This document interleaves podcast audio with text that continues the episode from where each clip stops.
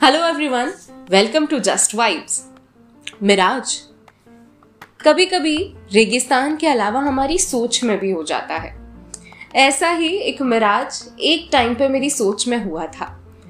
ये जो कविता है, जो आज आपके साथ में शेयर करने जा रही हूँ, मेरी असल ज़िंदगी के एक किस्से से प्रेरित है। कविता का नाम है सोच का मिराज। मेरे उम्र के पच्चीसवें पड़ाव पर पूछा मैंने, थोड़ा इतरा कर। ये जो कुछ खूबियाँ हैं मुझमें, देखी नहीं कभी मैंने तुझ में। मुझमें कहा से आई ये क्रिएटिविटी हर काम को करने की एक्सक्लूसिविटी देखा नहीं मैंने कभी तुझे काम से परे। फिर मेरे गुण कहा से हैं उतरे? हंसकर मेरे बागबान ने कहा मुझसे, अलग हूँ ही नहीं मैं तुझसे। मैं जो चाहता था करना, वो तू कर रही है।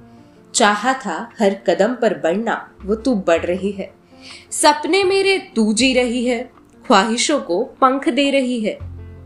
मेरी सोच का तोड़ दिया मिराज उस दिन उसने, स्वर्ग सा हर दिन दिया जिसने। फिर कभी नहीं किया मैंने खूबियों पर गुरूर, पर पिता का त्याग समझ आ गया ज़रूर। मूक बैठी देखती रही मैं उसको, पिता, कहती हूँ मैं जिसको। सच है ना? कभी कभी हो जाता है ऐसा।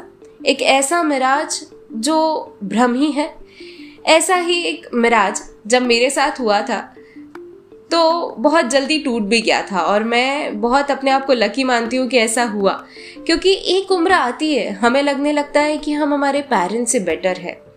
पिता के साथ जनरली ये ज़्यादा होता है क्योंकि हम उनसे बहुत ज़्यादा कम्युनिकेट नहीं कर पाते। पिता काम में बिज़ी होते हैं, हम हमारे स्कूल्स फ्रेंड्स में। तो हमें ऐसा लगता है कि हम कुछ ना कुछ करके इनसे बेटर ही हैं। कहीं ना कहीं हम जो भी कर रहे हैं लाइफ में इनसे बेटर कर रहे हैं। पर हम ये भूल जाते हैं कि हम जो बेटर कर रहे हैं, ये उन्हीं की बदौलत है।